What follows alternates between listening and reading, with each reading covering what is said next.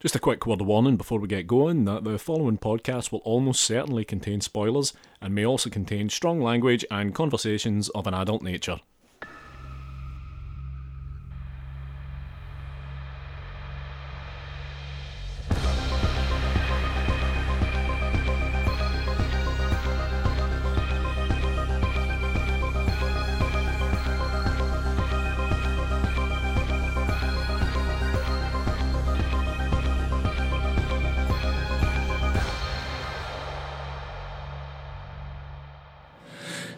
Welcome to episode 10 of Strong Language and Violent Scenes, the podcast giving a second chance to films that might not deserve them. I'm Mitch Bain. I'm a horror writer and occasional doer of musical things. And I'm Andy Stewart. I'm a filmmaker and stuff. It's very impassioned as usual. Yeah. And uh, delighted to be joined on the Skype again. Uh, another guest this week. Uh, you know her best from her work as a producer, most recently on the opening film of Fright Fest 2018, Jen Wexler's The Ranger. Heather Buckley, thanks very much for joining us. Hey guys. Hi, Heather. Uh, and uh, congratulations on the, the Fright Fest announcement from last week. Thank you. I feel uh, I feel so honored, and so does my my team and my director Jen Wexler. We're just beyond also, that it's uh, the, it's the opening night film, and then the closing night film is Noé's climax. It's crazy. Yep. It's crazy. Which I cannot even. As a as a journalist back in the day, I think he was my most covered director when I would write for Dread Central and Fangoria. So I believe I've interviewed him three times and covered most of his uh, filmography. Wow. He's quite he's, uh, he's an interesting character. I would agree with that assessment. he is. Um, right, we'll dig we'll dig into the Ranger in a little bit, but um, first things first. You've uh, brought to the table tonight uh, William Peter Blatty's 1980 film, The Ninth Configuration. So, uh, do you want to take us a minute just to uh, outline why you chose it tonight? when I was uh, when I was a young girl, a lot, I think a lot of people, maybe in the states, don't know about you guys, would would look at different tomes to figure out movies to watch. And I think the the most frequently cited is a psychotronic film guide for me. I use Phantom the Movie Guide to research heavily what I would go into the video store and get. And because of its cast alone, as a 14 year old girl, I wanted to watch Nine Configuration. So I watched it on VHS. And because of my interest in philosophy, being someone who talks a lot and a host of character actors in the film. I just love Ninth Configuration. A lot of folks have heard about it. Most folks have never watched it. I think people have heard about it now, maybe post uh, Shutter Island coming out. But I think we need to talk about Ninth Configuration. I'm uh, actually working on uh, developing a new film, and I and when I read the script, I said you guys have to watch Ninth Configuration because it's an incredible example of uh, Socratic debate in film or rhetorical debate. Also, William Peter Blatty's writing is hysterical. It is in Legion, which became Exorcist Three, and Twinkle Twinkle Killer Kane, of which I've which I've also read. There, there's a great rhythm in there. But this is all historically back to my love. It's like, what kind of girl loves the Dirty Dozen and Kelly's Heroes? It's like me. I like an ensemble cast of old man character actors saying crazy dialogue for about two hours. There's nothing I would rather watch more. I think the uh, great grandson of that sort of style is what Tarantino did. Like a lot of these movies, you could just listen to as a radio play, and you've you've absorbed a lot of why I love those films. Just listening to these characters, listening to what they have to say. It's great. Some of the dialogue in it is amazing. Uh, And, and full disclosure, the first few times I tried to watch the ninth configuration, I was just a daft asshole, really. And uh, I think the first two or three times I tried to watch it, I turned it off before the halfway point, like before it got like super, super interesting. Uh, I couldn't get over the kind of farcical elements of it, so I kind of just turned it off. How how old of an Andy or young of an Andy Stewart are we talking about here? How old or young of an Andy Stewart? Uh, 15? Okay, yeah, I can kind of understand that. 14, maybe? But- That is interesting that we both found it at a young age because I was thinking like what kids are watching Ninth Configuration, which would come to be their like their one of their favorite Stacy Keach films. Who's thinking about Stacy Keach at the age of 14? I mean, those are the right people is what I'm saying, but I haven't met any in my life. Full disclosure, also, um, I saw this for the first time last night. It's a good time to start. Uh, it's probably not as good as age 15, but 31 is, yeah, that's where, that's where I found it.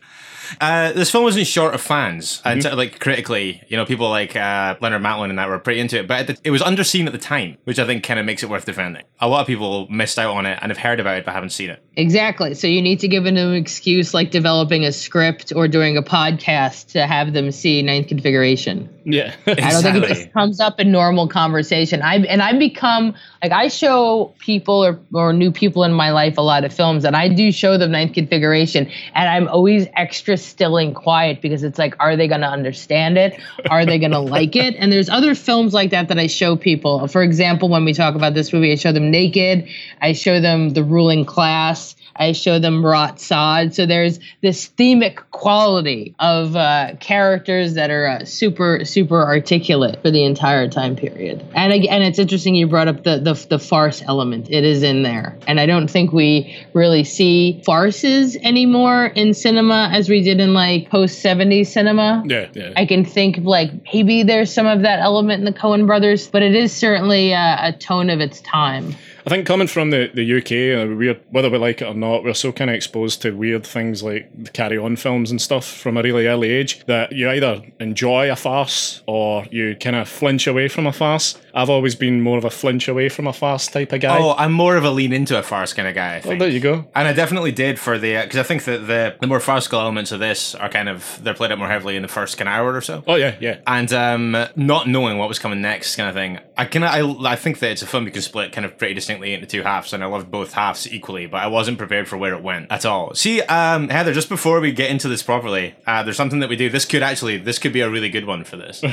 um, we get there's one th- uh, one thing we get guests to do every week week. So, Andy, can we have 30 seconds on the clock? Yeah. So, for the benefit of anyone who is crazy enough to listen to this episode without having seen the ninth figuration, this might actually be the episode where it is perhaps most crucial that you see the film. I think so. I think that's fair. Can you go for a 30 second synopsis? During the Vietnam War, oh. a lot of soldiers go crazy and they have them held up in a castle in that castle a new psychiatrist comes and there's a bunch of lunatics that are that are there. And dealing with the lunatics dealing with the new psychologist and the old guard that is at the castle where everyone is that's standing is at an asylum everyone needs to figure out the difference between loyalty love god atheism through conversations and the people who orbit the castle. Oh spot on. Right on the buzzer. Right on the nose Nicely done. Ideal. Nicely done. That's one of the better ones we've had, I think. Last week's was a shambles. It was. It was a disaster. Uh, but that that's also the brilliant part. If it's also shambles, that's also brilliant. when this kicks off and we get into the opening credits, the first of what feels like a lot of crazy decisions in it. Um, uh, Denny Brooks is San Antone. Yeah. Uh, plays over the opening credits almost in its entirety. Well, I think there's about tons of different versions of the film. Oh, it's the version I saw. Um, I don't think there there are different. There actually because I worked on the second sight disc with David Gregory. So if you watch the second sight disc, I produced it. During the producing of the extras, I did find out like there are different cuts of it all over the world, but they would mm. need to be scanned in. And there's the cut that I grew up with, the VHS cut that I like better.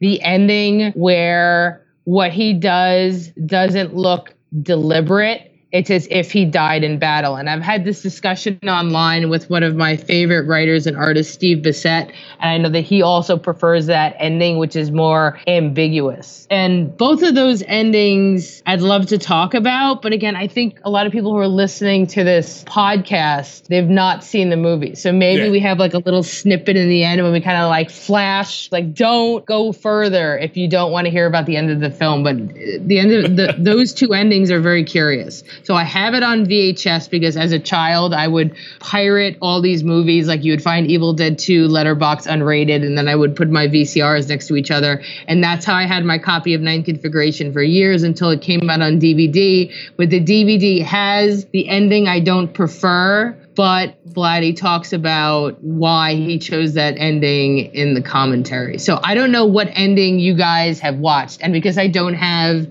a all regions Blu-ray player, right. though I work on so many. I don't know what the ending is on the ninth. I also don't know how the extras turned out. I hope they I hope they look beautiful. They're lovely, quite lovely. Uh, we'll, Yeah. we'll take a moment towards the end of this to just stop and discuss the ending that I think certainly I, I watched in preparation for this, and I think probably the same one that you watched, Mitch. Yeah, if you watched so. it on Amazon. Yeah, I did. So when we kind of open on the mental hospital, as it were, which mental hospitals I think have now featured in more than half of the films on this podcast. Yep. As No, have no. kind of draconian mental hospital staff. But not to the same level of, Certainly not, of, no. of madness that is in here. It's remarkable. But so the first patient and our protagonist, I think personally, is that we meet is uh, Scott Wilson's Billy Cutshaw. Scott Wilson is unbelievable in this film. Yeah, it's a ridiculously strong performance from Scott Wilson. Hmm. There's so much going on in his eyes, it staggers me. I don't know if I I maybe saw this because when I was again a huge movie buff since I was very young. I think I may have seen In Cold Blood first before I saw Ninth Configuration. Okay. So I was familiar with him as an actor, and of course, I'm very happy that he's gone on to great fame with Walking Dead. Yes, he was he was such an iconic actor to me gr- growing up. The performance in the film, though obsessed with Joe Spinell and though obsessed with Jason Miller, we could get to Jason Miller as well. Is Ed Flanders' performance of that dialogue? Because we have to tell the, the, the listeners that the, the dialogue in the film they are long complicated monologue speeches about, as I mentioned, like God, atheism, the goodness of man, that all these actors they they they really have to bring it. They have to be present to the material, and they have to sell this very stylized dialogue and keep it grounded. Yeah, it's, it's an unbelievably philosophical film at times. I think. Mm-hmm. And you're right. I think that yeah, like, so so much of it is almost in monologue form that everyone has to be on it, and everyone is. It's nailed across the board. the the monologue, the section that I think about the most when I think of, of as like a horror fan and thinking about horror and thinking about someone who walks out in the world wearing a whole bunch of punk gear is uh, is is Jason Miller's almost monologue about Hamlet. Yeah. The idea that do you play crazy so you aren't crazy? To sort of let it out of your system. And I always think about the genre in that way. It's like, do we create crazy, gr- grizzled maniac stuff for our own sanity? Do we play the villain for our own for our own needs, which I believe like uh, punk rock and sort of counterculture is about. Yeah. So I, that is, I think, out of everything in the film, what stays with me, me the most is his conversation about Hamlet's madness, which is not really foreshadowing because it happens kind of in the middle of the film, but that piece is what that film is about. Are you insane? Are you acting crazy? in a crazy time because this is also you could look at it as a exploitation film which those type of films i'm very obsessed with like uh i mean some of them are very sincere but um Viet- vietnam films like uh jackknife and deer hunter and combat shock and post-veteran films like Taxi Driver, Rolling Thunder. The Venn diagram of where this film fits in my life, it overlaps a lot of, of things. And also for, for people just wanting to pick up Ninth Configuration, it's like a lot of the cast was in Exorcist 3. Yeah. Also true. Yeah. See, Yeah. um, the scene you're talking about, but the uh, the Hamlet's madness monologue. Yeah. See, um, I think that it's a really good. Um, it's one of my favorite examples of how well this film juggles tone. That stop me if I'm wrong here, but uh, it's it gets to the end of that. And it's at that point that uh, Reno, because obviously this is a discussion about Hamlet in the context of him producing Shakespearean plays exclusively starring dogs. Um, So when he gets to the end of that, he kind of turns around and shouts at a dog, being like, "You see, we're doing the scene my way." And I think that like the way that it kind of pivots out of something so kind of profound into something that really made me laugh so much, I think is a, is a good example of one of the things that I think this film does really well. Well, Blatty was a comedy writer. He did a you know Shot in the Dark and a lot of a lot of films like that. And yet he's known, I guess, within our in our genre world as someone who made one of the uh, who, who wrote what would then go on to be the great one of the greatest horror films of all time. But there is also an interest about the farce element, the comedy, and the laughing, screaming, and ability to deal with tone. Because Legion is very close to Exorcist three, except for except for the ending but there is that kind of very funny dialogue in it. What was I? What was I listening? I was listening to Paul Schrader's podcast, and he was talking about how he would, when he comes up with the idea for a movie, he says it out loud.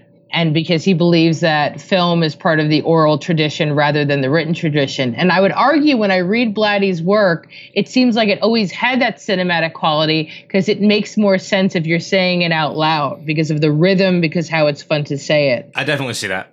Yeah, I think it's like in, in a lot of in a lot of this for sure. yeah.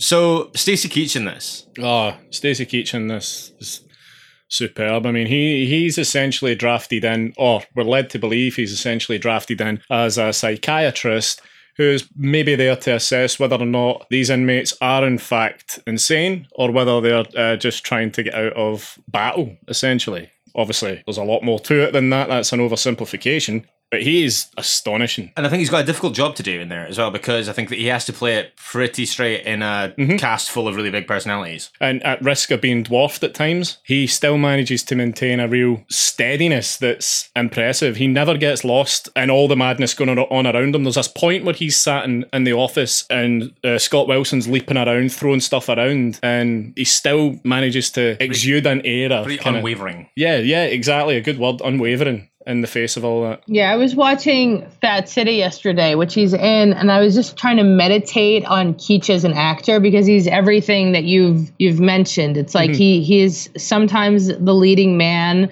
though he has a, a very unique face. He has a broad face. He's he's he's he's very tall, and then he has this grounding quality to him but there's some i think part of that grounding quality is that it- within his eyes or within his presence there's a real empathy there and a real grounding that it's like you don't feel sorry for him. It's just you can't help but to connect when you see him on screen. And and, there's a casual style about it because it's not desperate. It's almost a, a, radi- a radiant quality. And i think that's maybe one reason because he's this sort of grounding empathetic uh, that's so big that empathy is so big is that you can have all the wild character actors around him his eyes come into play. Like, again, I'm talking a lot about people's eyes tonight. Like, I've obviously been trying to work on my eye contact or something. But early on, before before we know the, the kind of truth about him, there's a moment where he kind of snaps and his eyes change so dramatically. They change in size, they change in intensity. They look like the, the blood vessels are burst in them. It's a really amazing performance. Yes, he's he's sort of like a, a steady sleepwalker throughout the entire film, but again, very open and vulnerable. And then we see him. Yes, that scene is is in, incredible when he yells at um at Major Groper for his lack of kindness, for his lack of being like uh, almost like Christ in a way. And then there's I guess one scene of actual brutality, but I believe it's it's more physical. And then there's a great scene of uh, agony during the flashback as Yeah. sort of where he goes emotionally. Yeah, I think that um uh, because he's he's so unwavering the whole way through as the tone of the film changes around changes around him. I think that's really interesting because it work. I think it works equally well in both halves. Like a lot of my favorite stuff in this is just kind of uh, Cutshaw Kane, uh, Scott Wilson, and Stacey Keach, just kind of their one on ones. Are a lot of the kind of a lot of the things that I really enjoy. But in the first half, you've got you know when he's uh, when he's reading his file aloud. And he's talking about the episode he had before he was going to go to space where he had the outburst where he said that going to the moon was impolite, uncouth, and at any rate bad for his skin, and that kind of thing. Which I think that that's all in the delivery, and that's really funny. But then later on, he's bi- like he's playing it the same way for obviously kind of conversations that are a lot more profound, have a lot more depth. And um, I think yeah, I think because uh, there's so much kind of like there's so many big like I said, there's so many big personas and so many big performances in the film. It's kind of easy to overlook how much of a backbone he is to the whole thing. I would agree that that his uh, unwavering ability which is is is a through line throughout this film. It also it makes him feel like because it's an ensemble film, but it also makes him feel like the lead at the same time. Even though the, the narrative the narrative is his story and about his and about his story. Without Keach, Nicol Williamson, I believe, was going to play Keach's role, and then he got kicked out of the country. Was it Michael Moriarty? There was, I know Nicol Williamson was supposed to work on Ninth Configuration. Talking to some of the actors at some of the cons about this, like uh, like uh, Atkins and things like that, it's like all these guys were like rowdy New York City actors that they locked up like in this Eastern European castle for a very long time, and Yeah. it drove them insane. And some of them would start fights, and all of them would go to the bars. And there is this story that I was trying to remember of Nicol Williamson was a part of this cast, but he was kicked out of the country for just being Nicol Williamson. I, imagine it wasn't your traditional film set and your traditional shoot. I imagine it wasn't what a lot of these guys had done before. It feels very much like they would have been questioning what the fuck they were doing there at points. Um, I feel that it was maybe a little bit unprofessional at times from Blatty himself. Yes, oh, I see what you mean. Is um, Michael Moriarty was going to play Cutshaw, Ah, which is right, very okay. interesting, and it was Nicol Williamson who was going to play Kane. Which would then because then you would see Nicol Williamson in the cutscene from Exorcist Three, because I think you can't like all us as genre fans, you cannot talk about Ninth Configuration without Exorcist Three. They're closer uh, in tone and in mood than they certainly are to The Exorcist. Well, the idea that you would remove Nicol Williamson from Ninth Configuration, but when you have to like do reshoots of Exorcist 3, you add him. Years later. That's fascinating. He was fated to be directed by William Peter Blatty. Yeah, or because it so. was reshoots, not William Peter Blatty. It's pretty early. It's well, it's relatively early on in the film that uh, you see a conversation between uh, Reno and Cutshaw, where uh, Reno kind of posits the idea that Kane might be insane himself. Which, honestly, up to that point and shortly after, was not something I'd entertained at all. I think a, a lot of where this goes, I didn't see at all. That's great to me that we're we're sitting here. Obviously, myself and Heather have seen it, and for you to now just be discovering it and to not have up until less than twenty four hours ago, you Yep. had no idea where this film was going. I really enjoy that. I'm glad because I, I like it. I'm glad that there's an upside to me being so poorly educated.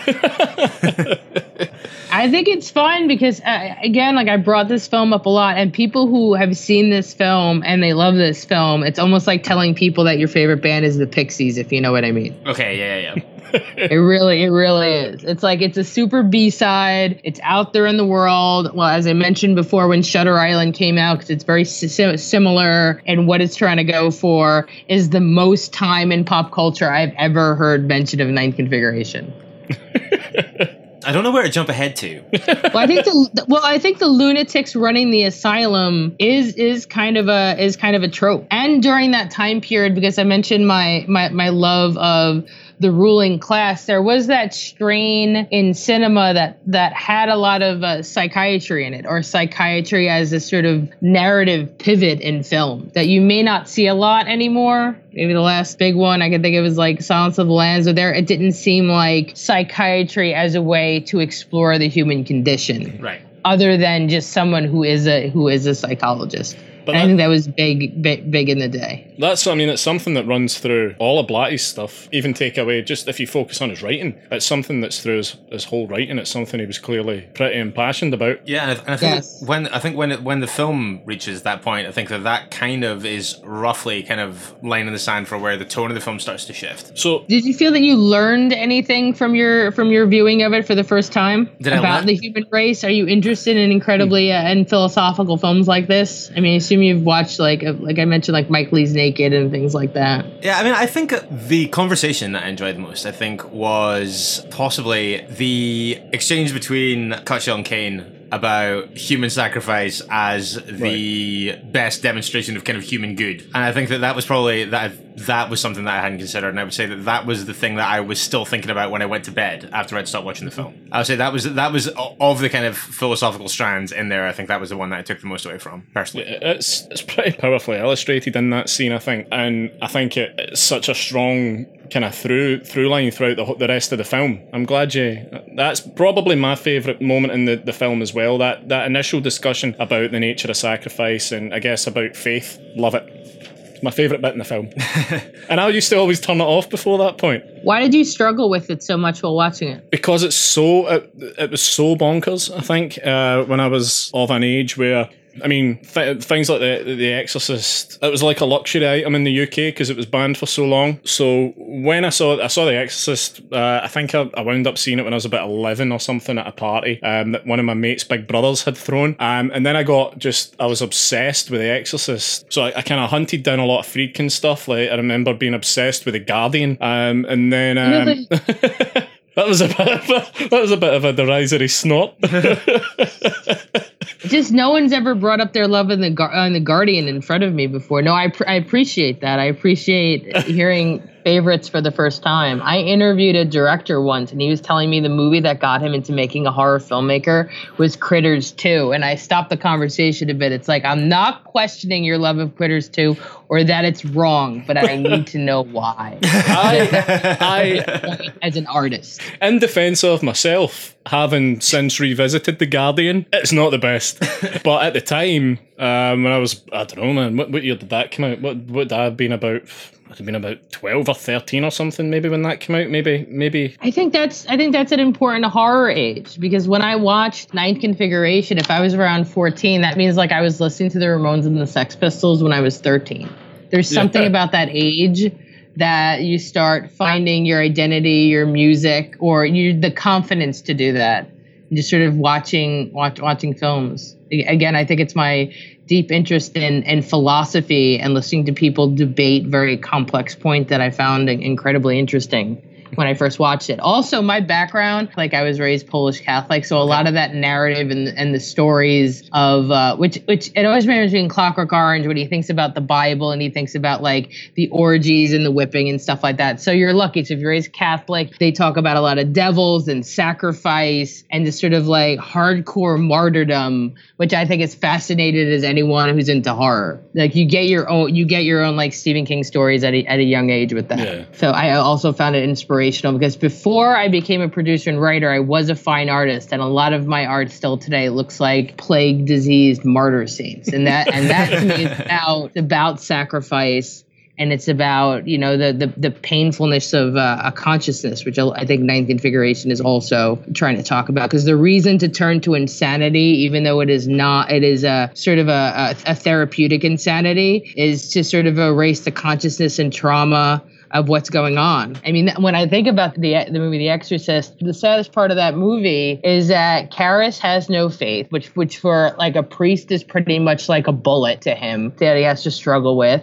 And the only thing that can cure him of this lack of faith is seeing an actual supernatural Yeah. force. Which, by the way, when I was talking to Blatty, is that that is why he has faith, which is so interesting. So he has faith because he's able to see and perceive some something else, like the, what we can. I I would document the supernatural.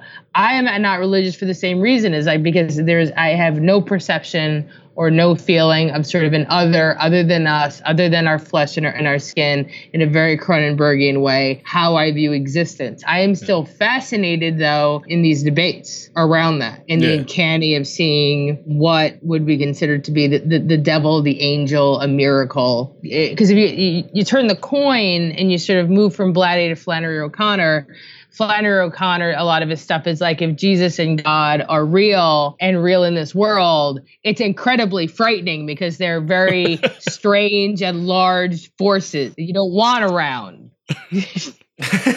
So it's a, a lot of that in the work that I do and the writing that I'm interested in. The movies sort of is like why ninth configuration is also important. And when I first proposed that, I was thinking that you can't talk about ninth configuration without talking about all the actors involved in their genre work and all the genre that kind of filters through ninth configuration. Because ninth configuration is not necessarily a horror film. I would guess it's a, a comedy drama, Yeah. and it has like all your favorite exploitation filmmaker in it. You know, William Peter Bradley brought you The Exorcist, and then all these actors that we are undeserved of because they're just great. No Wh- one deserves Neville Brand; he's too amazing. Which was why I think I didn't relate to it when I was younger. I saw William Peter Blatty's name on it. I knew that he obviously had written The Exorcist. I went into it believing what the box was telling me and got what at first appeared to very much be a slapstick farce with a guy with a, an S drawn on a t-shirt that thinks he's Superman, and I, I just couldn't. And it, I think it took me maturing as a person and, and reading more and watching more stuff to realize, hang on a minute, there's actually a lot of super fucking cool things in this. And actually, the transformation of as Stacey Keach changes from being Hudson Kane into Victor Kane, actually the people in the asylum go the other way. They kind of chill out the madder he gets, which is pretty fucking cool as Yeah. well. I was looking for my Phantom of the Movie guide so I can see how it was described to a 14 year old Heather Buckley. But what did your VHS look like? Oh god, I don't know. I don't even remember. It was, it wasn't a VHS I owned. I used to rent it, right? So and when we when we rented things back in the day, you would pick up the box, I, I would just see William Peter Blatty on the box, pick it up, take it over, and then you get a bare plastic box with a tape inside it. So you get a transparent plastic box with a tape inside it, uh, so you don't just fucking steal the whole thing. Did you used to record tapes as a as a young lad? I did, but I didn't start doing that. I, I would say. Uh, Oh God, I'm about to reveal a criminal act. But I used to, I used to buy things, record them, and take them back, and say they weren't working. I love that. Well, you're a hooligan. That's fine. I mean, my I made my father drive me everywhere to find letter, as I mentioned, letterbox versions of stuff. One reason I still have my VHS collection, when I think everyone sacrificed theirs, is because I had all these sort of. Because of course you make like punk mixtapes for your friends, but I mm-hmm. had like mixed tapes on VHS of like Hellraiser three, Entertainment Weekly was showing the red carpet with Doug Bradley and Pinhead makeup. Like I have all that recorded. It's just I have clipping books. It's so sad. This is like why were you unloved and thought strange growing up? It's like these are all the reasons. Your clipping books, your VHSs. So I'm gonna. It's not too long, but it might be interesting. 'cause I don't know. I, there could be some folks out there that have the Phantom of the Video Guide. Cool. Okay. you can't. Uh, obviously, yeah. That, that doesn't really work on, on an audio podcast. But Heather is holding up a I, copy. oh, I was just. That's that, that's it's it's true. But I wanted for all the kids playing at home for you guys, you can see this is my original young Heather Buckley edition. I have no idea how I came across this book. Heather, that, that So must be a well thumbed book by now. It might have like little markings next to it. I another one that was very important to me was the Fangoria Video Guide Volume Two with Jason on the cover, and I would like mark little things in there, and it's just well, well worn. It, it's in the library, which is awesome because this is ninth configuration. Okay, on this page alone are very important movies to me. I have Night of the Hunter, The Okay. Night Porter, Right. which I just got on on Blu-ray to upgrade. The the awesomeness of Nighthawks because of Rutger Hauer's beauty, and then underneath is the ninth configuration. So 1979, it has three little uh, diamonds out of four. Or out of five. Produced, directed, and scripted from his own novel by William Peter The Exorcist Blatty. There you go. This surreal exercise, originally titled Twinkle Twinkle Killer Kane, stars Stacy Keach's Kane, a shrink ostensibly sent to separate the men from the Meshuggahs at the remote Gothic castle in the Pacific Northwest that's been converted into a sort of military playpen for real and or imagined casualties. Only problem is Kane may be the looniest of the lot. The ninth configuration is a wildly uneven mix of free-form Freudian, Freudian vaudeville at its best. Its non sequitur exchanges play like a one flew of the cuckoo's nest, script doctored by Bill Griffith's Zippy the Pinhead. Broad satire lifted intact from some bad college play, remedial the- theological probings, and at its core, an intriguing tug of war between Keach and an off balance astronaut Cutshaw, imaginally interpreted by Wilson, with a tighter focus and shorter running time. than configuration could have been a cult classic. There are so many who already deem it so, and it stands unsteadily. Blatty's one man movie offers enough black humor, offbeat, uh, dramagoggery, and celluloid surprises to make it well worth an attentive viewing. So for some reason, when I was a young girl, I really wanted to rent ninth configuration from the video store. Well, that was a podcast, guys. no, um, uh, that's. I think that's that's pretty close. There's some. There's some. Uh, there's some kind of cool jabs in there though as well. oh yeah, yeah. I don't think it's unfair in its jabs at times. Some of them are pretty fair. I think. It might be misunderstood. So this was published in uh, 1989, which is sort of like cool time for genre, cool time for film because like the mid 80s, you're moving out of the counterculture. It kind of died in the early 90s, and you still had you could still only know about the, the cinema through buying a lot of books and going to the library and sitting in Barnes and Noble in the mall in Central Jersey and reading all the film books. That's the only way that you could find this stuff. But I, I don't I don't agree, Mr. Video Watchdog, with those with those jabs because I don't find the conversation to be remedial. No, me Oh no, neither. I, Me that neither. was something I wouldn't agree with. I actually think the conversation's quite impressive and uh, spectacularly deep. But th- there were some some bits that I, I did agree with. To me, it's always and it was like movies during that time, the freeze frame ending. I will never understand. I think that Yeah. comes from TV. That does that that does feel like it's kind of like the migration from TV, doesn't it? Definitely. Is now a good time to talk about Jason Miller and Joe Spinell? I think it's always a good time to talk about Jason Miller and Joe Spinell because this because this is you what might. will sell because they're going to be horror fans listening to this and go, why is this applicable to me? And it's applicable to you because of all the people who would go on or were working in the genre that day. Because I assume part of our conversation will bring us to Richard Lynch. It's Yeah, like someone I- I've got that down, Of, yeah. like, ca- of character actors and went, who, what, wh- what genre character actors do we need? So Jason Miller, obsessed with his performance in The Exorcist, and just sad that he didn't do so much acting in his life because who has a face like that?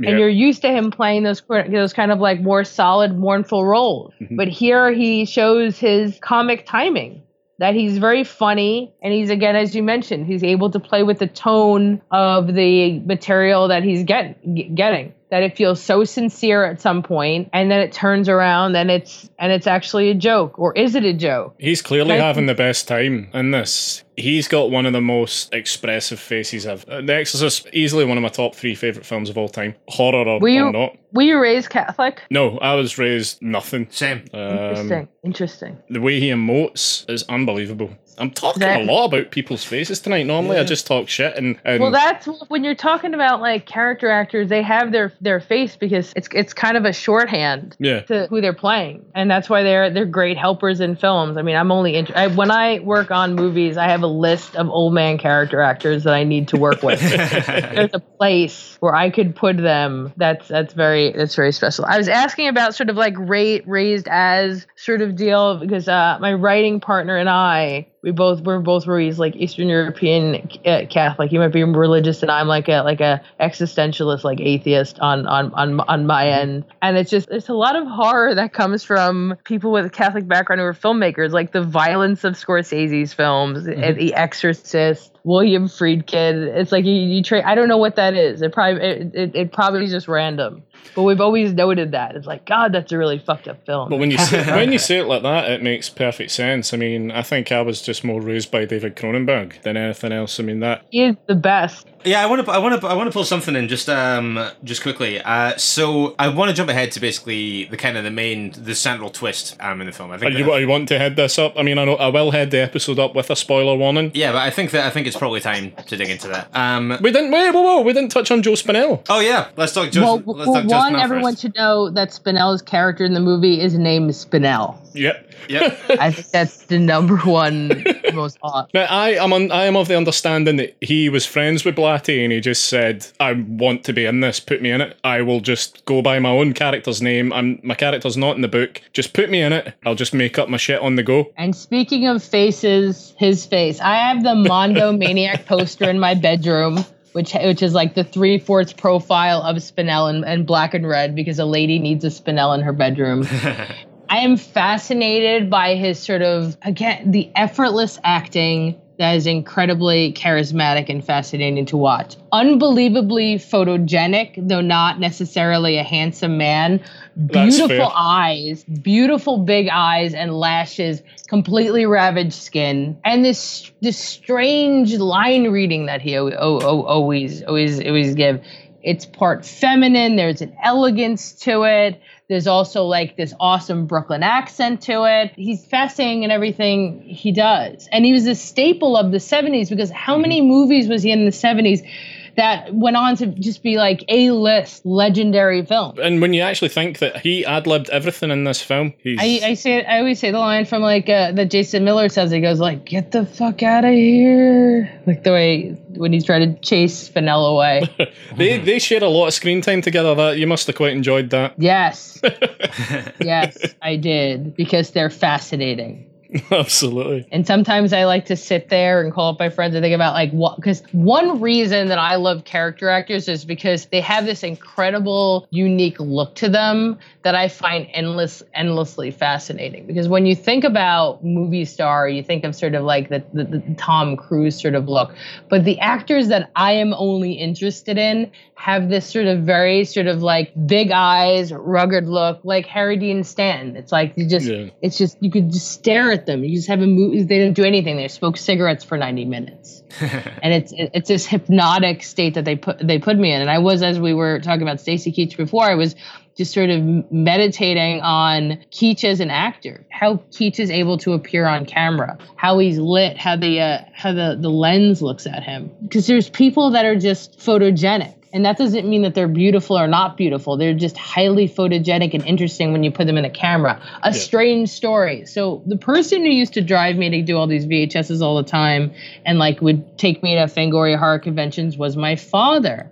And my father loves movies and just recently like someone needed like an old man to tie tie up for their short film. And it's like have Joe Buckley do it. He needs to like get away from my mother. and like and I and you see him in like a nor a normal everyday world. He kind of looks like Paul L. Smith or Paul Sorvino, but he's lit under a camera. It's weird. It's like, why is my father so photogenic? so there's there's a something that these that these character actors have that it's almost mystical. At least I feel that way. I feel under the under the spell of Richard Lynch. well, Richard Lynch is another one. Uh, on we did an episode of In the Mouth of Madness, and I talked about Jurgen Prochnow's face in a very similar way. I feel like uh, Jurgen Prochnow's got a very similar kind kind of ravaged, haggard face. Yeah, like but, weather beaten. Yeah, but he's got such a fucking interesting face that I just can't help but look at. I want to look at him. Yes, you don't have to do anything. It's just it's, it's very interesting. I'm glad that we all feel the same way because as someone who make who makes films, it's just why does that fi- why do I light that face and and get a long lens on that face and it's the best face ever. Yeah, I, I, I always feel like I'm uh, character actors are character actors for a reason. Whereas I have this kind of this ability to kind of effortlessly guide material. Yeah, I feel like that there's so much more on a character actor beyond just being pretty, or they carry so much more. I think, and so much of that is in their face. There's so many boring faced fucking actors out there. Is this is this just going to end with me once again loudly enthusing about how much I love David Strathairn? So. yeah, yeah. Again, you're fucking. You're allowed to. You're fucking obsessed with David Strathairn. Uh, this is what we're. I was going to say blessed in this world is because a lot of American actors I feel are not as ravaged as then we get the UK actors who you know Ian McShane's face. Yeah, you get Peter Mullan. They, those faces are amazing, and you don't see them any any any place else. I mean, Ray Winstone could be more ravaged, but he's still great. It could stand That's to be more yeah, we'll, pass, we'll pass that on. but give them time. That's like a character actor can start. Like Dean, Harry Dean Stan like acted till his last his, breath, pretty much. Yeah, like past seventies. I don't know when he died, but he was he was always was in his nineties. It was in his nineties. It's hard to know. Yeah, Lucky which is which is amazing is that you only get better with age with a with a with a certain sort of with a certain sort of role. Um, and i think also the way the actors um, work is of course like they have to be aware of their presence to be able to project that. Because the guy who said that character acting is sort of like a shorthand is i was interviewing uh, john schuck who i love for the demon knight disc. And i and i went i flew down to where he was and i had that conversation we talked about altman a lot because he's not in the film Ninth Configuration. He's not. He's not in the film uh, Demon Knight a lot. But when John Schuck says yes to a Demon Knight interview, you go to him for sure. And so, so he, ta- he talked about his character in the film. It's like it's it, there's physicality, there's sort of presence because you're not there a lot on screen time. So you create this shorthand so people get the character right away. So he felt that's sort of one of the one of the traits of sort of hiring an actor like him or that type of actor is re- really bringing that to the role. Yeah. A lot of these guys have done extensive theater. Yeah. And when you've done extensive theater, then that, that you have a whole different kind of actor you're working with. And I was always interested in in in, in filmmaking in general. Is that like for first time directors? It's like God, if you can find an actor with a theater background, they just because theater they just run themselves on stage. I would sooner have someone who'd never been in a film but was a stage actor than someone who'd done loads of film and that was their expectation. I want to pivot back to the film. uh, what for fuck's sake? Just, right, okay, uh, if you must. Um, just to talk about where, or just to talk about where this goes and how it gets there. Yep, it gets madder and madder. Um, you've got Major Nammack goes from being having a Superman S drawn on him to wearing a full Superman uniform. I also noticed he had a he had a, a phone booth which he got changed in. Oh, I didn't which see I that, thought yeah. was quite is quite lovely. And casually during a pan, do you see it? So not a lot Yeah. of time is spent that Absolutely. he gets changed in a booth. It just happens to be there. Yeah, that, but- that's the comedy of it. Which is quite Yeah. it's quite lovely. That's it. Um, That, but like I think a, a lot of the, a lot of the funniest jokes and most a lot of things that I've seen in film and TV, a lot of the jokes are things that you just spot like that. Like you say, when it's like it's a really smart thing, but no time is spent on it at all. It's incidental, and you either see it or you don't. You've got him. You've got Nazi uniforms.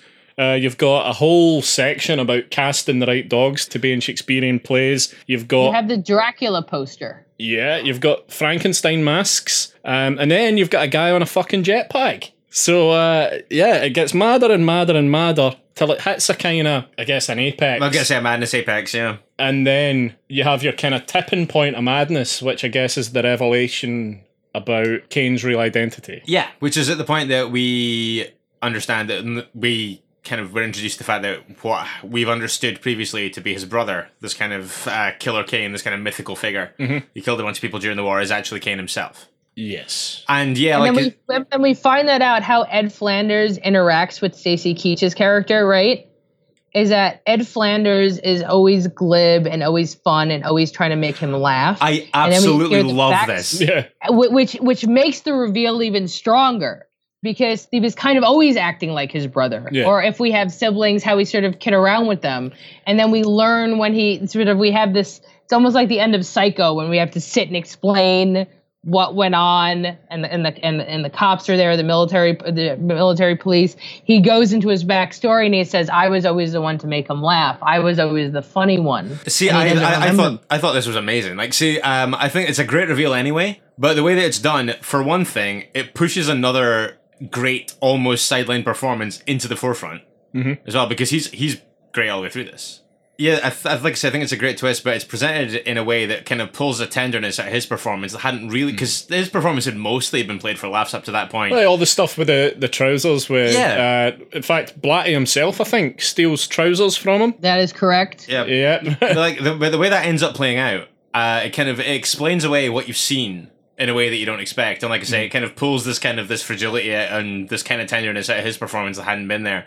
And I think that it's definitely a much better way to reveal that than the way it's revealed in Shutter Island with the whiteboard in the lighthouse. oh abs- but, absolutely. like, it's, but no, um, I think I think it's it's, a much more human way. it's to- incredibly well done. yeah. I really like it's it's it's um, like I say, it's a great twist, but the way it's presented is just unbelievable. I think. I agree with you. Yeah. And and great insight that it pulls the tenderness of his performance because he says, "Oh, as he was trying to play with his brother and have his brother remo- uh, re- you know, remember him the entire time." And it also pulls out the tenderness, but also the incredible sadness It's so Yeah. tragic. Yeah. because he does break because he does break down that he doesn't remember me, and he set this all up so he could try to help his brother Yeah. and I think it makes it more personal than a story, which we we I believe there are other films that sort of use that uh, the, the the the asylum trope to try to learn from the mental patients trope, but it's like this whole film is really about his brothers, Yeah. and that and that is also a, a reveal because by revealing that one pa- uh, one one fact that he's actually killer killer Kane, it's like we're watching a movie. We we've been watching a movie about brothers this whole time, Yeah. and Uh, and loss of that. Yeah, no, one eighties a one eighty my ex- uh, like my expectations and my understanding of it in a way that I was not ready for at all.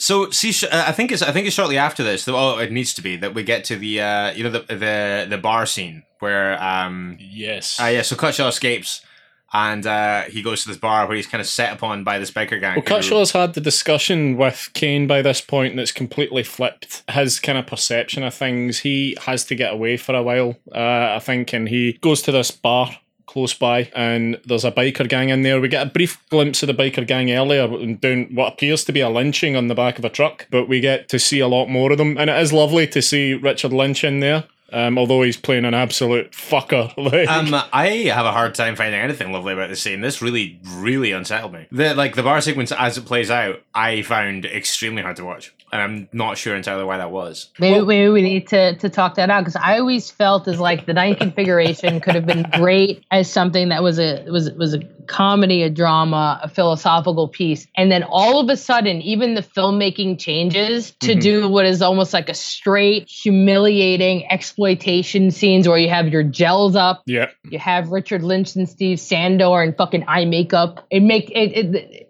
stylistically it makes no sense to exist in this film, which is why it has to exist in this film. Yes.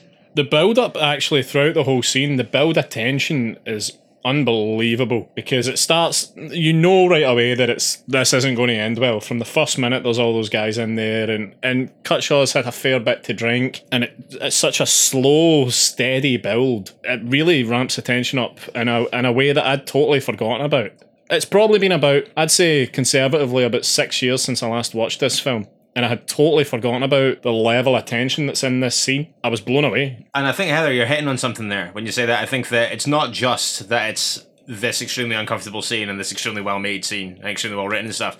It's how jarring it is in the context. in the context of what Yeah, you've seen. I like- and, and and I mean, we, at this point, we've seen a lot of stuff, and we've seen the film run the gauntlet in a, of tones in a lot of different ways, and nothing prepared me for how uncomfortable this made me. And I think that yeah, I've, I've, it's as much to do with that as it is about the scene itself. Can you sort of pinpoint what made you uncomfortable about it? Was it the humiliation? I think so. I th- Yeah, I, th- I think I think it probably is that. I think that I've always had this um, thing where I think that this kind of victimizing of a vulnerable person who's vulnerable for whatever reason is something that I think has always kind of put me on the back foot. And I think that in this context, where I think because I um, I really like the Cutshaw character.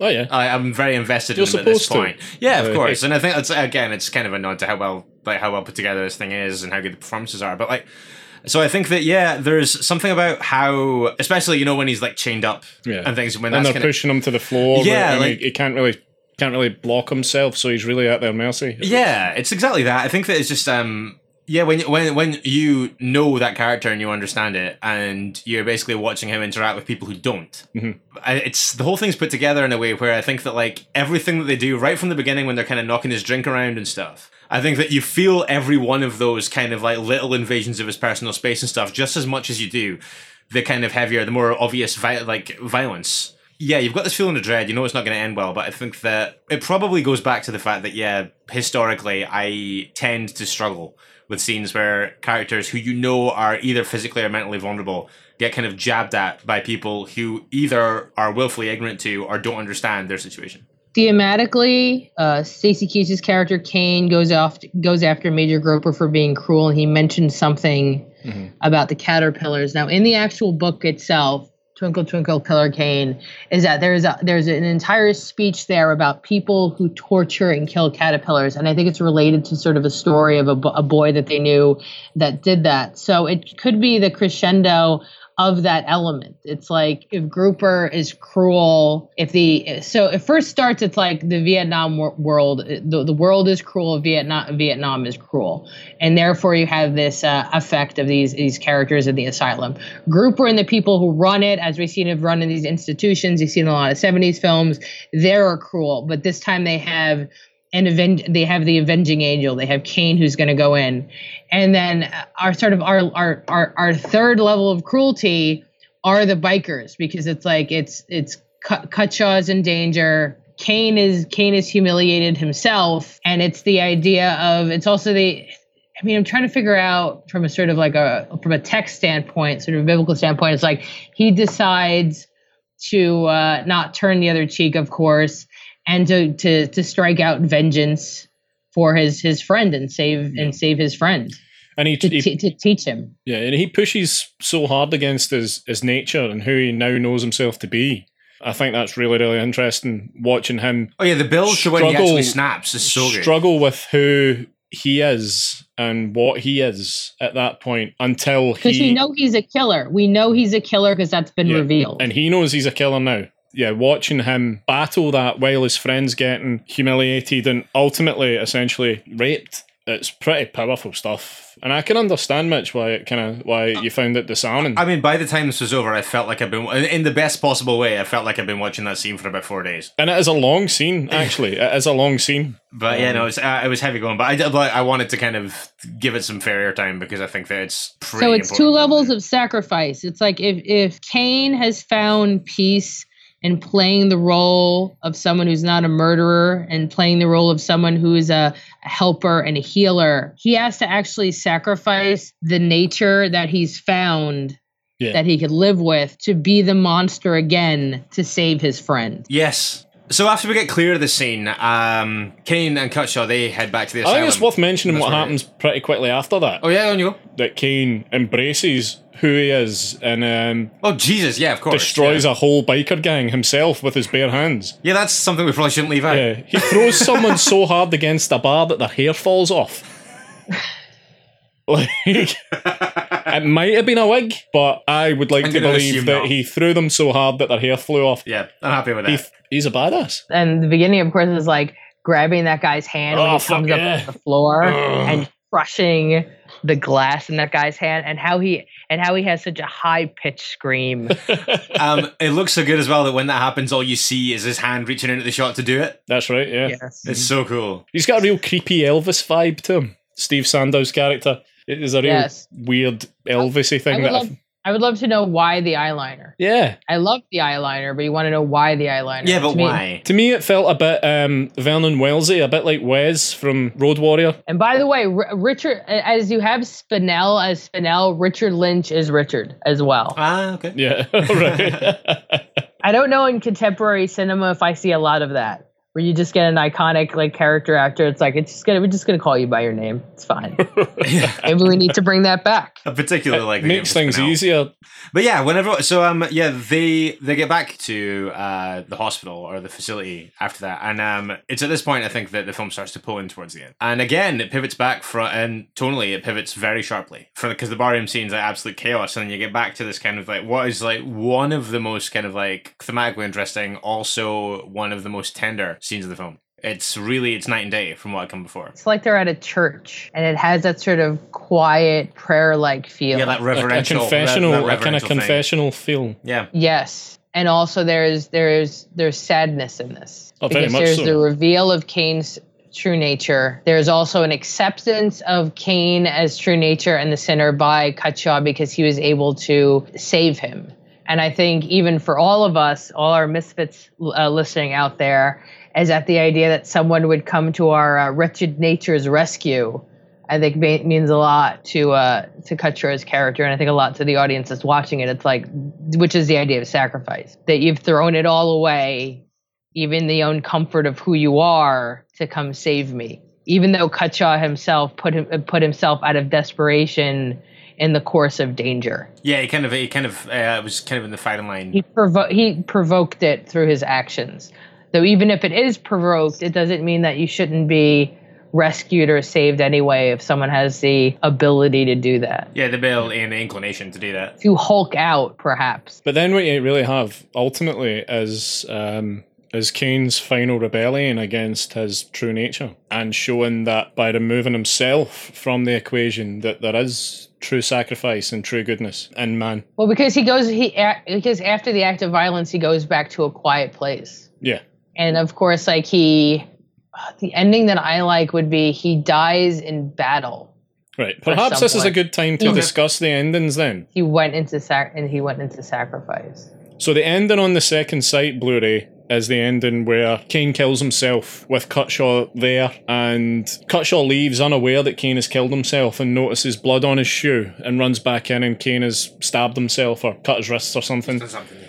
No, he stabbed himself. He's got a lot of blood in his stomach, and then it ends with I guess Cutshaw finding out that there is life beyond this life when he There's fight- also the carrying down the stairs and uh, sort of like an Yeah. a pietà moment of how Mary is with uh, is with Christ over in Rome. That statue. That's a great shot. So that's the ending that we both watched. There is an ending on the VHS and the letterbox and the the, the um, laser disc, and then the VHS have the ending where he does not stab himself. Right. So Okay. it, so it looks like to me, and why I think that it works succinctly is that I believe when he was in battle with the bikers, that was his death sacrifice he was making there, and that he decided that I'm going to die for this guy. Because Cutshaw's in a dangerous situation. Kane has put himself in a dangerous situation of fighting off all these all these bikers and bringing him home, and that he was dying. Which would also make sense why the confessional part of the end of the film is also so sad and mournful. The the idea of him stabbing himself because he it just to me the psychological uh, the psychology around that is like I'm stabbing myself because I didn't die in battle because it wasn't a straw death because I was trying to sacrifice for you and they didn't kill me so I'm going to kill myself to show you that. Interesting. Okay. And it's a little bit more complicated for me to get there than you were stabbed and hurt in battle and that sac and the whole sacrifice of bringing him home to die because of that. But I love that um, after all of this really, really heavy stuff, it's very, uh, I mean, it's a lot to kind of digest in the last 15 minutes or so of the film. It ends on a really uplifting note, certainly in the version that, that we saw. Yeah. Quite similar in a way to the, the ending of The Exorcist. I mean, it's I guess it's impossible not to draw some kind of parallel, but um, it ends in a very uplifting note where we do find out that I mean, it, it's kind of kind of ends with Cutshaw rejoicing, I suppose, that his friend, which is essentially what Kane became, has reached out to him kind of from beyond the veil and showed him that there is something beyond death. And I think the ending's quite lovely. It is, and if we look at the Exorcist ending where Regan kisses the priest, it means that she, to me, remembers a little who is the hero in her story. Yeah. even though she was possessed by the devil.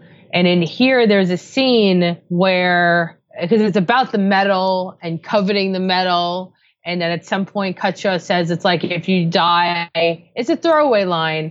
Show me a sign, Yeah. and he's able to find Kut- is able to find his medal again, and sees it as Kane giving him a sign that there's something beyond which is which is the hope which is the hope of the the supernatural christ the afterlife whatever it might be within the within this type of storytelling is the joy of it. Which is interesting because though the catholic church hated the exorcist the exorcist to me would be one of the best recruiting films for that point of view. Because it's like who's the hero of the story well it's going to be the catholic priest who's going to like kick satan's ass right it's the same thing like uh, like like here it's like so sacrifice belief uh, but I don't know if the ending, the ex, the Exorcist is definitely a Catholic ending. I wouldn't say Ninth Configuration was because it's just talking about that there is something beyond this. Yeah, Yeah. And also, if there's something beyond this, and let's say we're going to use the word heaven, it also means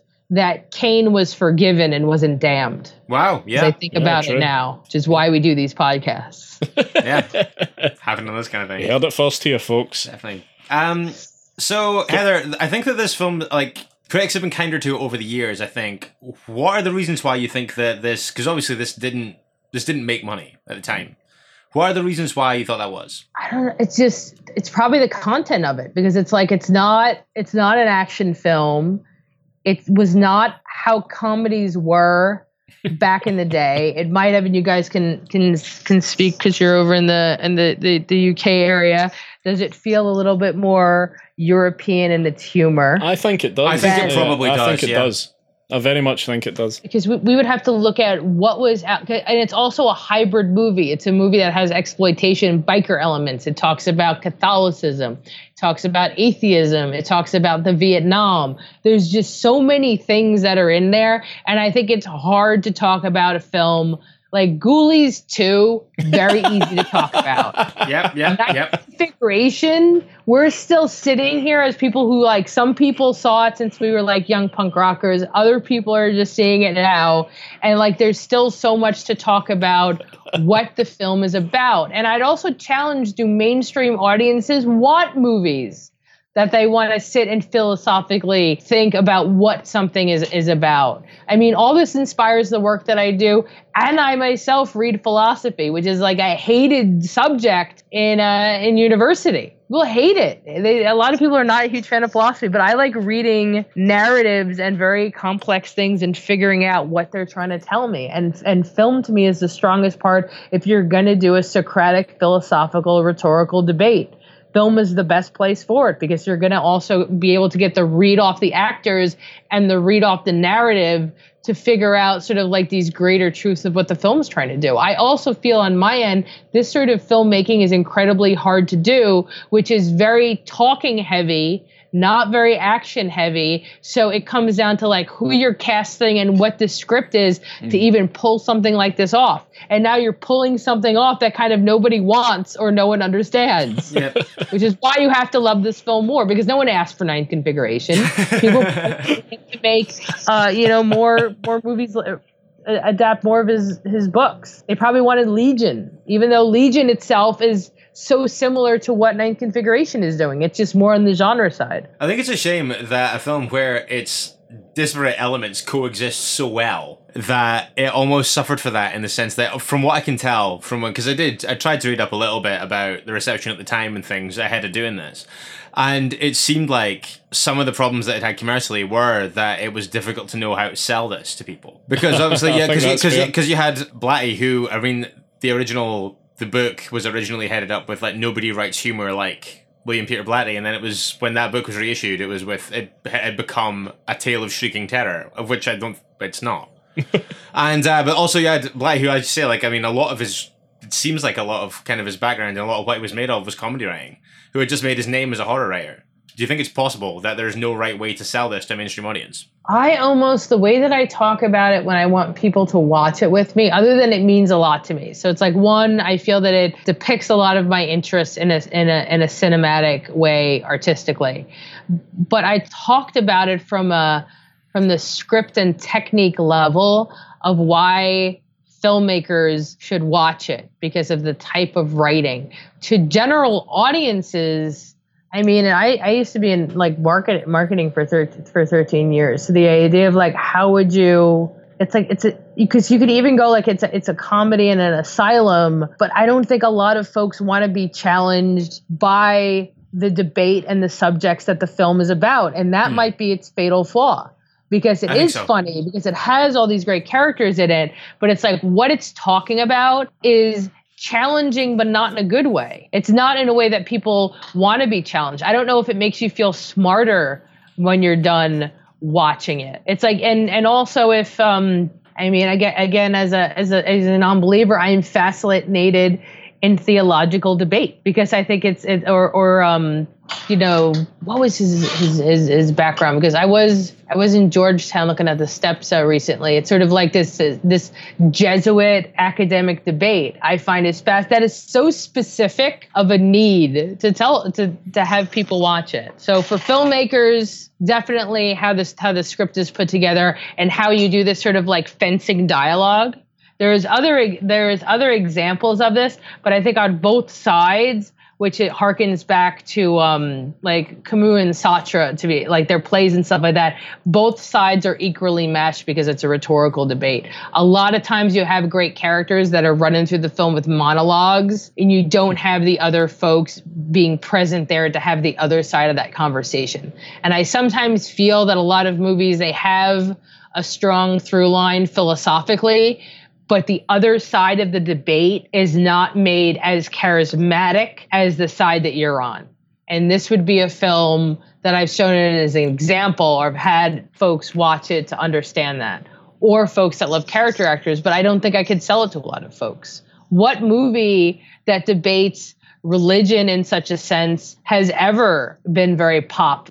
Like how do you how do you talk about these things in a broader sense that isn't so isolating? Yeah. Because the techniques that they use in the film and the dialogue and the acting is all very isolating unless you're you're open to it yeah. in a sense. No because it's so specific. But that's all the reason why why i love it and I is because it has such a unique vision. I mean how do you sell people to watch like holy mountain I mean, it's it's necessary for everyone on Earth to watch Holy Mountain, but it's hard to get them to sit down because the because what it's about and what it looks like is incredibly challenging. And I think that I, th- I think that there's something in that. I think that there's so much going on here, and there's so many different elements com- like that are so disparate competing that I think that it probably would have been difficult to pitch to mainstream audience and get them to engage with it in a way. that would have Fucking been night. That's necessary. a fucking nightmare. Yeah. From a marketing standpoint. I'm really glad you brought this to the table, Heather. As a first time viewer, I like I absolutely love this. A lot of the stuff that we do for the podcast is uh Goofy. But well, yeah, that. But it's also often like a first watch for me as well. So I'm f- flying blind to things that a lot of the time people have kind of got these kind of very deep seated attachments to, and it can sometimes be a little bit difficult for me seeing it for the first time, age thirty one, to pick that apart. I didn't really have any problem doing that tonight because I just like I love this front to back. There you go. Well, well, part of these podcasts are to be uh, evangelical for the crazy shit we love. This is why we're here. That's why we're here. That's and we what we're need to doing. convert other people into watching this crazy shit that we love. yeah. Uh, six years on from your last one, what did you make of it, Andy? I, I well, I mean, six years ago, I loved it. It's one of those films that, although I, when I was younger and and dafter and had stupid long hair, I tried. I, I kind of I couldn't wrap my head around, but I kept going back to it. Mm-hmm. Like it, it wasn't like I, I ever thought, oh no, that's weird. I'm not. I'm, I'm not investing in that. I kept returning to it because there was something in it that engaged me to a point where I, I had to kind of one day see how it shook out. And I think I was probably about 18 the first time I, I watched it properly. And when I stuck with it, I realised what I'd been missing. And I, I don't think it's something that at 15 I wouldn't necessarily have picked up on. Hmm. But I've revisited it a bunch of times since. And yeah, I, I love it. I think it's a I think it's a great film. It's mad in the best way, but I think that's part of what makes it so great. And what's important about this podcast is that you could be desperately in love with ninth configuration and you'll have no one to discuss ninth configuration with. I think that this is why we're a firm believer in letting guests choose the films. Yeah, part of what this particular podcast was about was bringing these films that maybe weren't received so well critically or maybe are a bit underseen. Yes, and underseen. Yeah. Arguing, arguing why they, they should, des- why they deserve a new a second appraisal or just a, a new glimpse or a new audience. And I think that audience, though they may have to be cajoled into it, I think the audience for the ninth configuration exists there now. Yeah, because it can't even, we can't even, it's not even at the phase where it can be underrated because it's so underseen. Yeah, I absolutely think great success across the board, uh, across the three of us. I feel like Mitch, this is actually taking you're a bit taken aback by Ah, how much you like this. Oh, it's just a great selection. Yeah, yeah, like I um, yeah, it's been like uh, comfortably my favorite of the first watches that we've had so Well far. Heather, thanks a lot for taking the time uh, to talk the ninth configuration with us tonight. Just before we pull this to an end, I do want to take a minute to talk about the Ranger. All right. Yeah, just uh, like um, so obviously it's opening Fright Fest this year. We're all stoked to see it. Do you want to just tell us a little bit about it? It's a, uh, I produced it on the uh, Glass Eye side with Jenn Wexler. First time director. She's made incredible films like Most Beautiful Island and Darling and all that stuff like that. And it's a, it's a punk rock slasher film. It's uh, done in sort of like heightened candy color, Lisa Frank kind of vibe. And uh, it's the story of a, of a, of a final girl as she sort of it's uh, you know it, it follow it follows her and her friends for a bit and then she faces off with the uh, with the big bad and it's a full punk rock soundtrack Dayglo abortion Fang the Avengers. It's uh, it's meditative it's quiet it's wild. There's a lot of different uh, tones and feelings in it. If I had to tell you guys like what it kind of feels like it kind of feels like in uh, like an R-rated Goosebumps because it's highly stylized it's fun to watch it's a fucking blast and there there but there but there is some gore in it. Yeah, I can I, I cannot wait to see and this. every punk rocker who has seen it says that these people remind me. that's one reason I wanted to do the screenplay because I read the screenplay and I went these assholes remind me of my friends and so and I love and I love the ranger character and it's like that's it it has to be made it ha- and it's like and I and I sort of like knew how to bring uh, help bring the uh, the punk rock elements to uh, to Jenn due to my uh, lifestyle decision I made when I was 13 years old. Sure. so um, this uh, premiered at South by Southwest, right? Uh, Yeah, premiered at South by Southwest as a midnight movie, and it is done a very large film fest run because we all felt that sort of a slasher film, a horror film, is for the proletariat. It's for it's for everybody, and it's also because it's a punk rock film. It's for every punk rocker out there, and it has to do the tour. From my perspective, because my social media is so active, and since I go to to film fest all over the place, I I also want to make sure that this film has an as an international audience because what was it? I was I was at Night Visions Film Fest and I met like Finnish horror fans and and I was told it's kind of like a neglected marketplace for genre because they sort of get they get lumped in with uh, Europe and, and and lumped in with uh, Scandinavia. And I just thought like after that experience, it's like this horror film has to find all horror films. Yes. There cannot be a horror fan that we did not turn over that rock to find them, or punk rockers everywhere. So it, to me, it's important to do as much as you can when you have a movie like that to get it to everybody who wants to see it all over the world of all cultures. Because I think who loves horror and just the same thing, the question of like who likes video games? Every single fucking person on earth. ability to see it, they could love it. They could follow the Twitter. There's a crazy punk girl that runs the Twitter. They can find it on Facebook. They can find me at like on Heather Buckley on Facebook. I friend like any person who's part of the, the horror community so we can all talk about horror movies night and day as the as the sun moves around the earth because of the hours I keep. So no, but uh, thanks so much for taking the time to come on, and uh, thanks for choosing the film as well. All right, man. Thanks, guys. Thank you. Take it easy. So, not really too much convincing needing done this week. Uh, not to the two of us, at least. No, it was actually really nice to revisit the ninth configuration again. Yeah, it's not something I go back to at any great regularity, but when it came up as the film, I was quite interested and excited when Heather suggested it. So I really liked going back and watching it again. So, speaking as a first-time viewer, I could see it entering my rotation. Oh really? It's going Oh, to it's sure. going to enter the five disc multi changer. Yeah, perhaps. yeah, yeah, yeah. What's in your changer? Remember when they used to ask that at the end of interviews? uh, yeah, no, I think it. I think it might. I um, I mean, I was pretty vocal in there, but I thought that was. I loved it. Yeah. Yeah. it really worked for me in a lot of ways.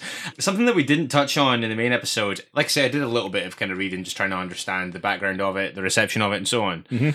From what I can glean from IMDb, it seems as though there's a remake in the works. What? Yeah, a remake of the A remake of this film of the the, ninth ninth, the ninth configuration. Yeah, yeah, yeah. Um, no, there's no. yeah, I know. Um, so What? there's no, from what I could see, there was no names attached to it, but it, um, it's being directed by uh, Rodrigo H. Vila. Ah, my favourite. Yeah. Well, yeah. he's done a lot of documentary Go stuff. on then. Uh-huh. Um, the only other feature that is on the go is The Last Man, which is an upcoming sci-fi, I believe, film starring Hayden Christensen and Harvey Keitel. So, um, I I you mean am- the paper boy from In the Mouth of Madness. yes, yes. Oh my it's God, all oh my word, yeah. Um, so I am approaching that one, admittedly, and like I say, I'm not precious about remakes. I am approaching that one with the requisite level of apprehensiveness. Yeah, I oh, I didn't know about that at all. No, nor is- did I. That is uh, that's unnerving. Um, I wonder if Heather knows about that. We can uh, we can hit her up after the episode and ask the question. Yeah, definitely.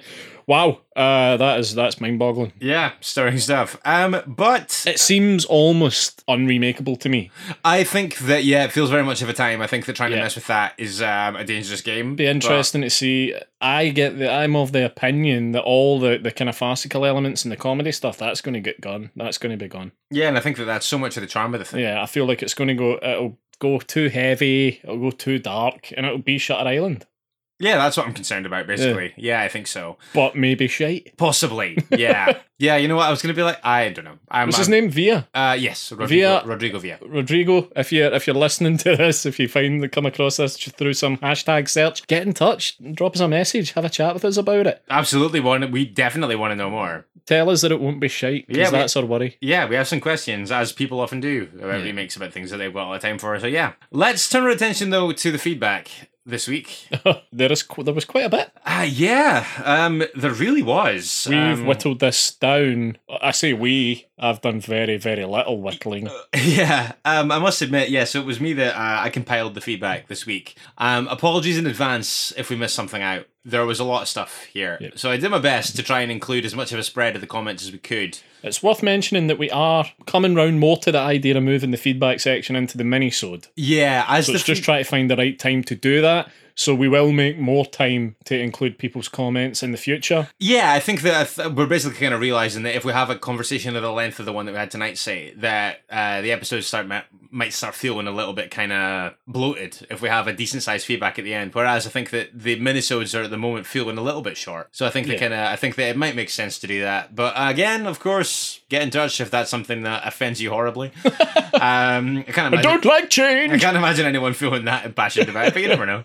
Uh, so yeah, let's take a look at some things. So I want to cycle back uh, to well, episode zero actually, or minisode zero. Fucking hell. Uh, because um, Stevie, Stevie Reeve, uh, film uh, film fan Stevie on Twitter. no one likes films more than Stevie Reeve. Uh, yeah, he's some guy. I've never seen anyone consume films like Stevie He is a proper cinephile. So it's with uh, no small amount of honor that I announced that he's turned his, turned his attention to our podcast. He just said I might be late to the party. Uh, just listen to episode zero of Strong Violent PC. If you don't follow them, please do. Also follow Andy Makes Stuff and Watch Fires Mitch, the host of the podcast. Yeah, and that's that's a, a good message to kind of put out to everyone there. You can also follow us. Yeah, you can follow our personal ones if, if you like. that's the kind of thing you, you're into. Yeah. um. So have you got anything? Let's try and move chronologically forward if we Okay, can. let me just try to get my st- my shit in order here. I guess up next then, Leviathan. Oh, feels like forever ago. Yeah, five episodes ago. Yeah. Yeah, half a half a show ago. Yeah. Yeah, we had uh, one take Doonan at Johnny Organ getting in touch to say, just watched Leviathan last night with the missus. Thanks for the recommendation, lads. Really enjoyed it. Had never even heard of it before SVPC. That's obviously the strong, I guess, strong violent podcast. That's a good. That's a good abbreviation. Yeah, because the one we had in mind is a little too close to the word slaves. Yeah, I think we should bin that and just use that. Yeah, SVPC. thanks for that, uh, Johnny. We will take that on board. Yeah, greatly appreciated for sure.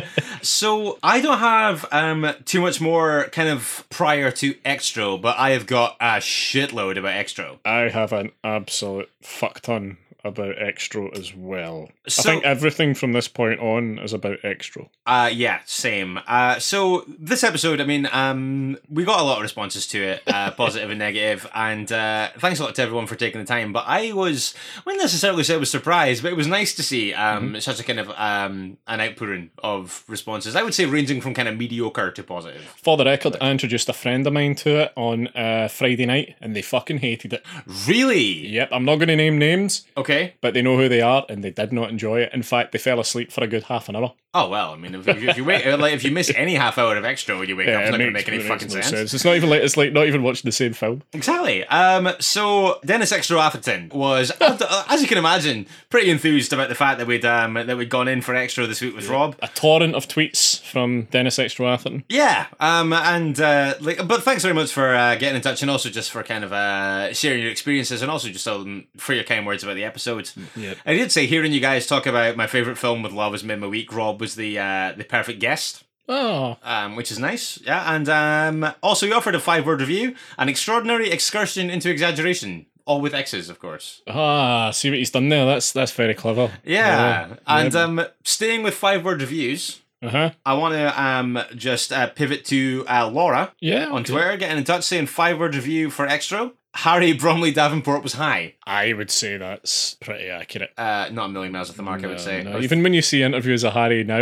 it might be the case that he's high. So Laura did actually um, uh, get in touch with a little bit of a longer comment. Mhm. Uh, so that's uh, I don't know how to say this, but on Twitter it's at beynonlv. Right, okay. Uh, B E Y N O N L V. Uh, said liking this. Always had a soft spot for Xtro. The second sight blue is amazing. Harry BD is a star, but I knew that. Okay, cool. Staying with Xtro, um, we had a Of course. we had a couple of comments from a Haley Alice Roberts. That's at Welsh Demoness on Twitter. Uh-huh. First off, we had I bloody love Xtro. It's a warped nightmare of ultra weird proportions meshed with British kitchen sink style drama. Incredibly visceral, gross out special effects. I really like the score. Okay, there you go. Whoa, controversial. For Yeah, the most part, it's pretty inexplicable, but that adds to the overall charm. cool. Which I think is fair enough. I think that ties in with a lot of where we landed on it. But also, um, she did turn her attentions to the director's cut. Yeah. And the new version, and she did Which say, Rob uh, also touched on and uh, advised us to avoid. Yeah, and um, but she she said so. Um, I felt that the new restoration impacted the overall charm. I prefer the graininess of the original. It adds to the film's mystique. The practical effects are astonishing and one of my favorite elements of it all. So that's kind of interesting, I think. Uh, so thanks uh, very much to everyone that got in touch um, on that one. Do you have any more, or is that? Well, I've got a few things here. Oh, fire away, quite, fire a, away. quite a lot here. Chelsea Sato got in touch saying, You and Rob, my two favourite people in the world. I gotta get on this. Now, I don't know if that's in relation to myself or you. It's you, I would say, and as a result, I feel very attacked. You feel attacked. You feel left out. well, I mean, you're one of my favourite people in the Aw, world. thanks, man. Uh, thanks for getting in touch, Chelsea. That's uh, at Avenge Lockspan. Uh, we had uh, Dave Cooper at Deluxe underscore man. Oh yeah, excellent. Getting in touch uh, again on Xtro saying, Thanks for convincing me to want to watch this. I can see you guys help drain my wallet. I've had a couple of these. Yeah, had a couple yeah. of these. Yeah, yeah. Uh, and again, lovely that people are actually hunting these things down and so cool. sinking their own money into actually buying them. Yeah, it's awesome. Yep. Now, Yeah. the last thing I've got is from Gravely Unusual magazine. Oh, cool, uh, okay. Gravely Unusual. Hello. Saying, Love this film, the score specifically, as well as the birthing scene. Nasty with four Y's. It is nasty, I would say. Nasty. no, I'd agree with that. And I have one more, but it's um it's turning away from Xtro and actually um turning our attentions towards this week's selection. Uh, so we had Barry Delgarno, our old pal, getting in touch on Facebook saying, "Oh, this should be interesting." Well, uh, I hope it was. Um, and also saying, uh, while we're on the subject uh, of William Peter Blatty, hopefully someone will at some point do The Exorcist 3, which I would I say don't think there's anyone more qualified than Heather to come back on and discuss The Exorcist 3. That's very true. Yeah. Actually, I want to bring something up really quickly, uh, just because right at the very last minute, absolute eleventh hour entry from uh, Ricky Munga, Right? uh, best known for previously introducing us to the film Big, Oh, Tit, Big Tit Zombie, Zombie! which I, Right, I've, I've okay. still yet to see. Yeah, no, no, no. Yeah, I haven't. Uh, I haven't hunted it down yet. I'm just going to write it on my hand. Yeah, um, uh, but he did just get in touch again, ref the ch- uh, selection of the ninth configuration, saying, "I love this film. This film is in-depth viewing and should be seen by all with multiple L's." Cool. Going down the same road as, as that. Yeah, like a just like um, a liberal approach to consonant distribution. Yeah, spread them out. Yeah, definitely. uh, so uh, that's your love for this week. But um, thank you very much to everyone for getting in touch again. Yeah, Um, madness. yeah, Uh, that's absolute hefty. madness. Yeah. So, like I say, I think that uh, we are kind of drifting towards the idea of migrating the feedback into the minisodes. Yeah, Uh, I think I think we're gonna. Yeah, I think that's where It's going to take us a wee while to balance it out and, and and actually do it. Give us a couple of episodes, but we will certainly do it. Yeah, I think Give you we're- more bang for your buck in a mini-sode and uh, a bit of a quicker reprieve from the full the full episodes. Yeah, definitely. Um, but like I say, I mean, so if you get in touch and it feels like we're not reading something out in the right week or something, we will get to it. It's just a case of we're gonna have to do a kind of migration of that, and that yeah, that might take a week or two. So By no means stop sending us stuff. please keep sending us stuff. Yeah. Yeah. On a related note, the various ways you can do that. Uh, You can get in touch on Facebook and Instagram at Strong Language Violent Scenes. You can tweet us as well at Strong Violent PC. And you can email Strong Language Violent Scenes at gmail.com. Hashtag SVPC. Hashtag SVPC. And if you're wondering where you can get us, You know what, I was. us- I yeah, was. I bet you were. I bet you were. You can get us on Stitcher, iTunes, Podbean, Mm-hmm. Google Podcast app, and the mighty Spotify. Yeah, you can get us in all of those places. Basically, anywhere you get your pods. yeah. Gassing our net far and wide these days. That's it. So a big thank you to Heather Buckley, the producer of Jenn Yep. Wexler's The Ranger. Massive thanks, Heather. Looking forward to catching up in August at Fright Fest. Yeah, and uh, what a just just a great conversation as well. Superb. A lot of time. I had a lot of fun talking about the ninth configuration tonight, and thank you, of course, uh, to yourselves for listening as well. And thank you, Mitch. Well, thanks, man. Thank you too. While we're liberally throwing around thanks, and of course, as always, thank you to uh, our Lord and Savior David Strathairn. so uh, we'll be back on Monday morning. Strathairn we trust. And Strathairn, I trust, man. Honestly, What would David Strathairn do? yeah. My, my my first time that I realized that I love David Strathairn was his appearance in uh, The Uninvited. Right, okay. Which I am under no impression that The Uninvited is a particularly good film. You know the uh, the remake of A Tale of Two Sisters with um, Elizabeth Banks and uh, Emily Browning. Yes. Yeah, and I remember thinking, I was like, oh, that guy's kind of subtle. This young upstart man has a bright and illustrious career ahead of him. And then I realized that obviously he'd been in film for about 30 years. Yeah. So anyway, in conclusion, fucking love David Strathairn. uh, moving swiftly on, we are back uh, Monday morning, Fucking hell. uh, 8 a.m. GMT, where we announce the guest and film for next week, Yes, indeed. and what a cracker it shall be. Oh, yeah, I already know. Yeah, it's all decided. We're we're well ahead of the game this time. Yeah, that's it. Yeah. But in the meantime, thanks for joining us, and don't forget that it is better to die a hero than live as food in a world of chuds. Good night. Good night. You've been listening to Strong Language and Violent Scenes with Andy Stewart and Mitch Bain. Strong Language and Violent Scenes theme by Mitch Bain, production and artwork by Andy Stewart. Find us on Stitcher, iTunes, and Podbean.